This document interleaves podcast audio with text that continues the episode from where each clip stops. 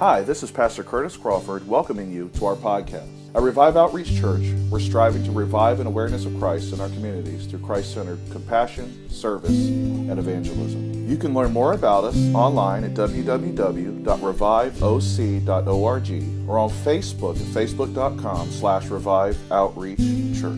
We hope that you enjoy this message and God bless. James chapter 1, beginning with verse 21. Therefore, lay aside all filthiness and overflow of wickedness, and receive with meekness the implanted word which is able to save your soul. But be doers of the word, and not hearers only, deceiving yourselves. For if anyone is a hearer of the word and not a doer, he is like a man observing his natural face in a mirror. If he observes himself, goes away, and immediately forgets what kind of man he was. But he who looks at the perfect law of liberty and continues in it, and is not as a forgetful hearer, but a doer of the word, this one will be blessed in what he does. If anyone among you thinks he is religious and does not bridle his tongue but deceive his own heart, this one's religion is useless. Pure and undefiled religion before God and the Father is this to visit orphans and widows in their trouble and to keep oneself unspotted from the world. You may be seated. So, as we go through these verses this morning, let me point out that they all are related one to another. They're not separate thoughts. Well, I know when I have read this in the past, I kind of put it uh, into two or three different sections. But really, everything that James is talking about here is when you and I are challenged by the Word of God, how do we respond to it? When you and I are challenged by the word that we read or by the word that is spoken from a messenger of God, how do we respond to it? So, therefore, in verse 21, he says, Lay aside all filthiness and overflow of wickedness. Lay aside means to put away. If you remember um, the book of Hebrews, he says, Let us lay aside every weight and the sin which so easily besets us. Essentially saying that we need to lay aside anything that would hinder us from God's word. In fact, that word translated filthiness there can mean earwax. And in this sense is what it means. It means we clog our hearing, our reasoning, our understanding with sin. And we need to clear it out so that we can be responsive to the Word of God. When God speaks to us through His Word, if we have been uh, uh, uh, corrupted, if we have been influenced, if we've allowed sin to run rampant in our lives, it's very difficult for us to hear His voice and respond to His voice. And that's exactly what James is talking about here. Lay aside all filthiness, be pure. Over, uh, all filthiness, all overflow of wickedness. Be pure. Because an impure heart will prevent us from receiving what God has for us in His Word. And His Word is life, which is why uh, James writes, Receive it with meekness, the implanted Word. When you read God's Word, it is implanted inside of you, which is able to save your souls.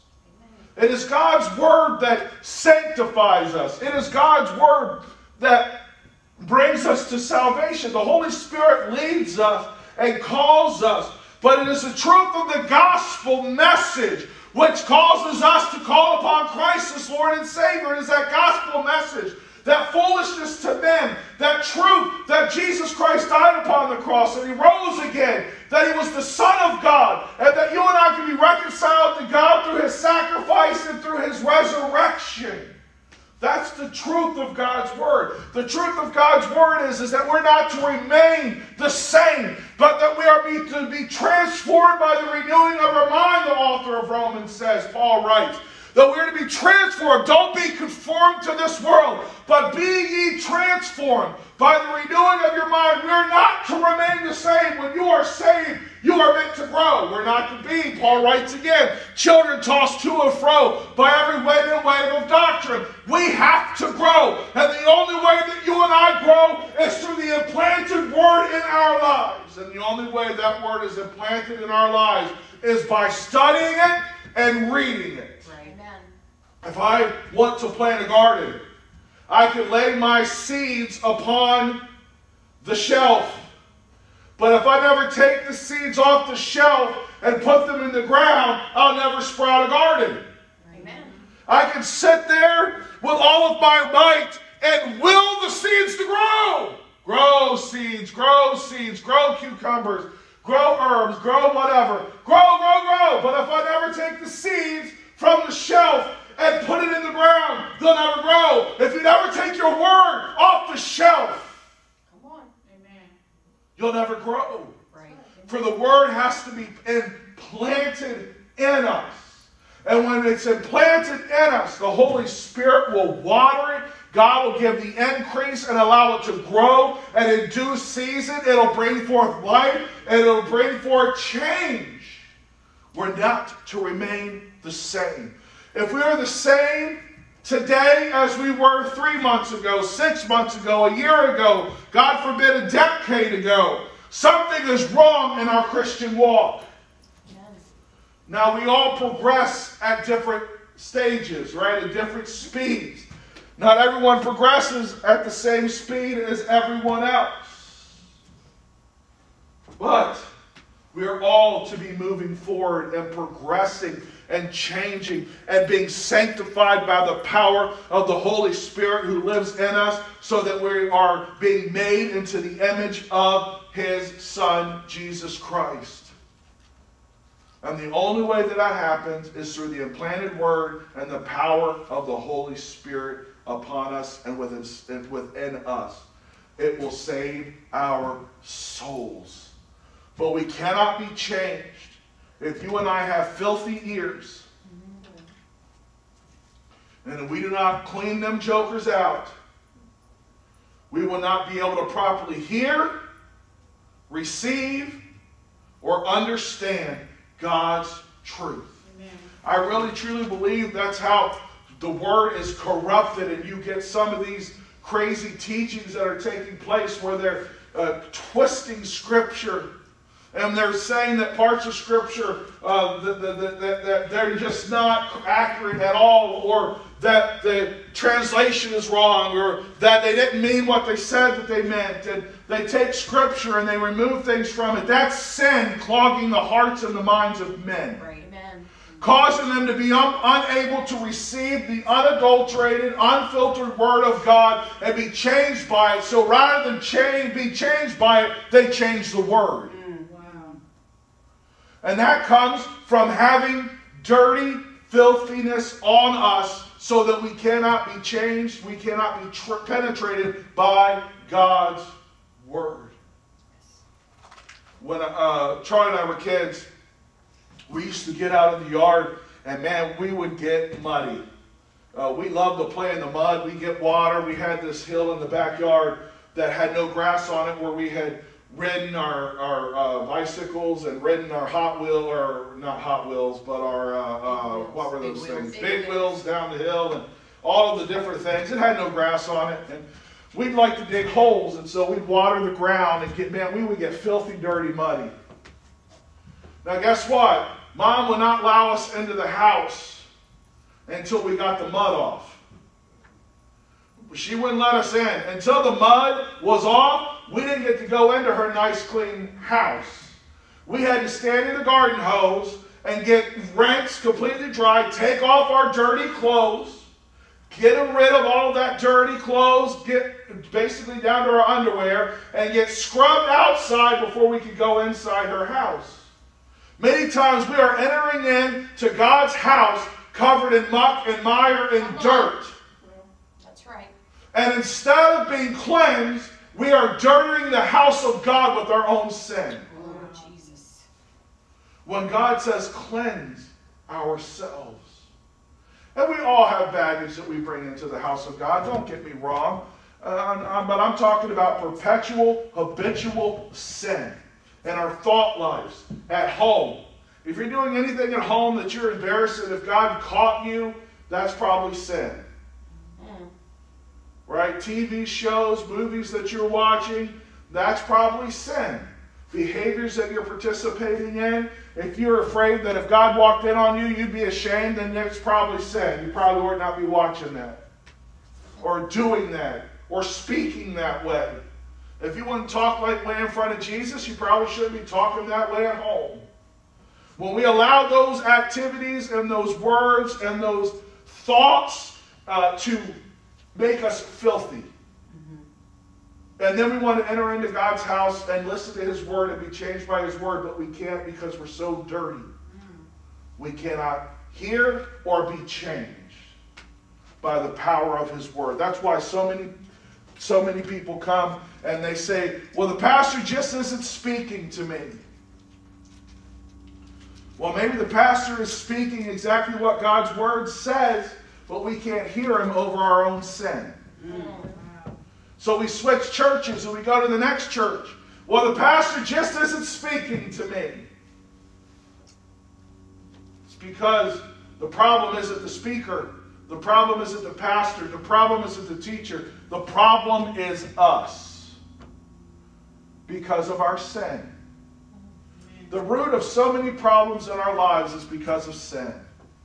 And James makes that clear here. Put aside all filthiness, put aside all wickedness, all the overflow of wickedness. Allow God's word to be implanted in you, and it will save your soul. Verse 22. But be doers of the word and not hearers only, deceiving yourselves. What's this mean? It means that when you are challenged by God through His word or through a message, through a, through a pastor or a teacher, you have to act upon it. You don't aren't supposed to hear it, say that was a good message, and then not do anything with it. Amen. I have to tell you that this pastor has preached some good messages since the Christmas series. Some challenging messages. Uh, challenging to you and challenging to me about what we should be doing and how we should be living our lives. The, the James chapter 1, the last uh, first part of it, again, a challenging message. This is a challenging message. Now, what do we do with it?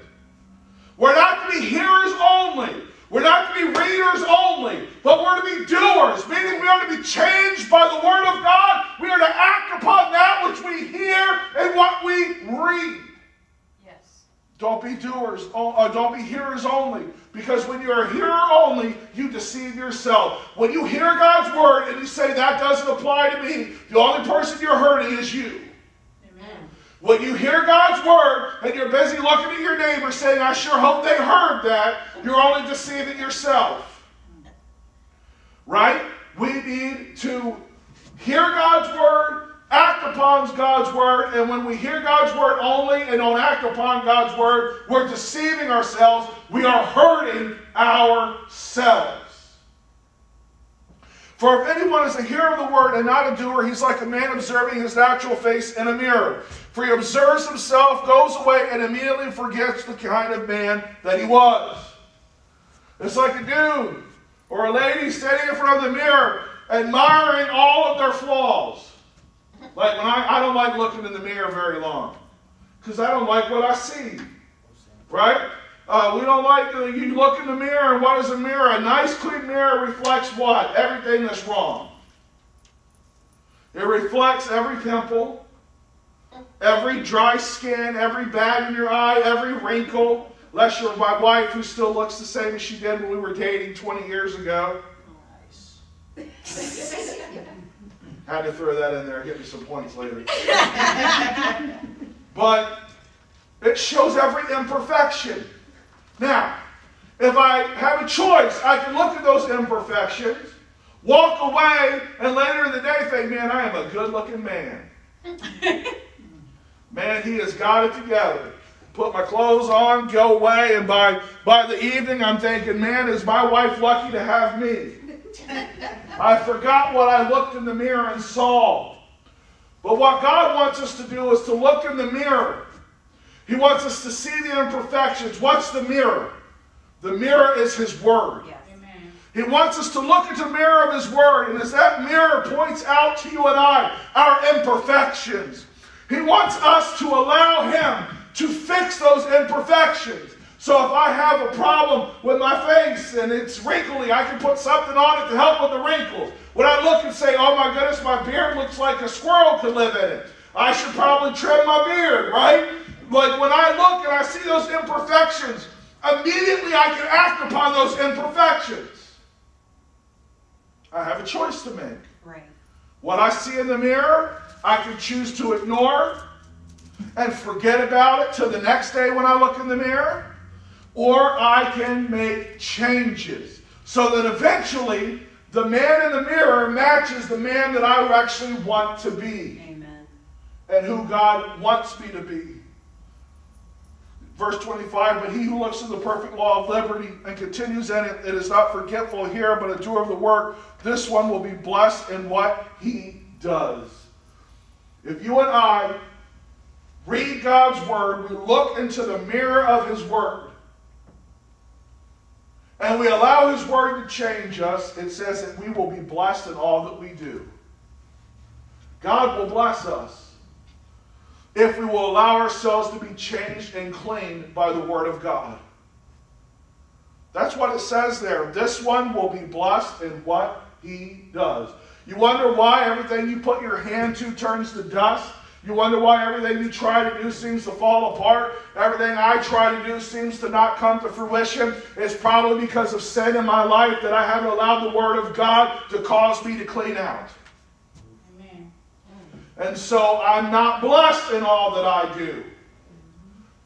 Being blessed in all that you do, being blessed, if God's going to bless what you put your hand to, it starts with purity. It starts with seeing, reading His Word, and being changed by His Word and the power of the Holy Spirit. And if you and I are read His Word and are changed by the power of the Holy Spirit, God will bless what we put our hands to. But if we are living in a life of sin and we're not being doers of the word, we're not reacting to the challenging word that God places us, uh, places in our hearts and in our minds, then He will not bless what we put our hands to. We yell at heaven and we shake our fists and we scream at the sky and we wonder why things don't get better. It's because we have not allowed God's word to change us. We haven't been doers. We've been hearers only. I don't know about you, but this is a good message today. Nobody else gets anything out of it. I'm getting something out of it.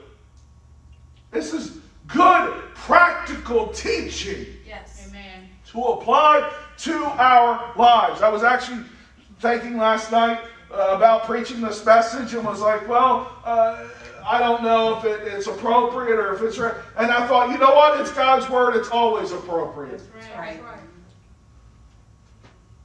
Verse 26. Now remember what we're talking about. We're talking about the Word of God, being changed by the Word of God, being a doer and not a hearer only, as it relates to being challenged by God's Word. Okay? Verse 26. If anyone among you thinks he is religious and does not bridle his tongue, but deceives his own heart, this one's religion is useless. If we, from what uh, the Bible says, from the mouth flows the abundance of the heart. The Bible says in Matthew, I believe it's chapter 12, uh, Jesus said that you are either justified by your words or you are condemned by your words. Yep. Out of our mouths flow what's really inside of us. And an unbridled tongue is a reflection of the sin that we've not allowed God's word to purify. An unbridled tongue, one that is not in control of itself, one that is constantly putting others down, one that is using foul language, one that is using uh, uh, being used for gossip and for slander. That is a outward demonstration of an inward reality, which is that we're dirty on the inside and we need to put aside the filthiness. Yes. And when you and I praise God with our lips and then slight our neighbor with our tongues, we are double minded. Mm-hmm. And we're only hurting ourselves. That person's religion is useless. I mean, James is pretty straightforward here. That person's religion, he says, is useless. You are deceiving your own heart. That's twice now he's using the word deceive to talk about us deceiving ourselves. What is the most tragic thing? Not deceiving others, deceiving ourselves. Mm-hmm. Because you're supposed to know you. Mm-hmm. But we go out of our way sometimes to deceive ourselves so that we can justify our sin. Mm-hmm. and we go and we speak words of negativity to our brothers and sisters in Christ. We speak words of negativ- negativity over the lives of our families. We speak words of negativity. We are slanderous and we are gossipers and we are backbiters. And then we worship God with those same lips. Help us, Jesus. We're not deceiving anyone but ourselves. Amen. You're not even deceiving your neighbor. You're just deceiving you. I'm just deceiving me.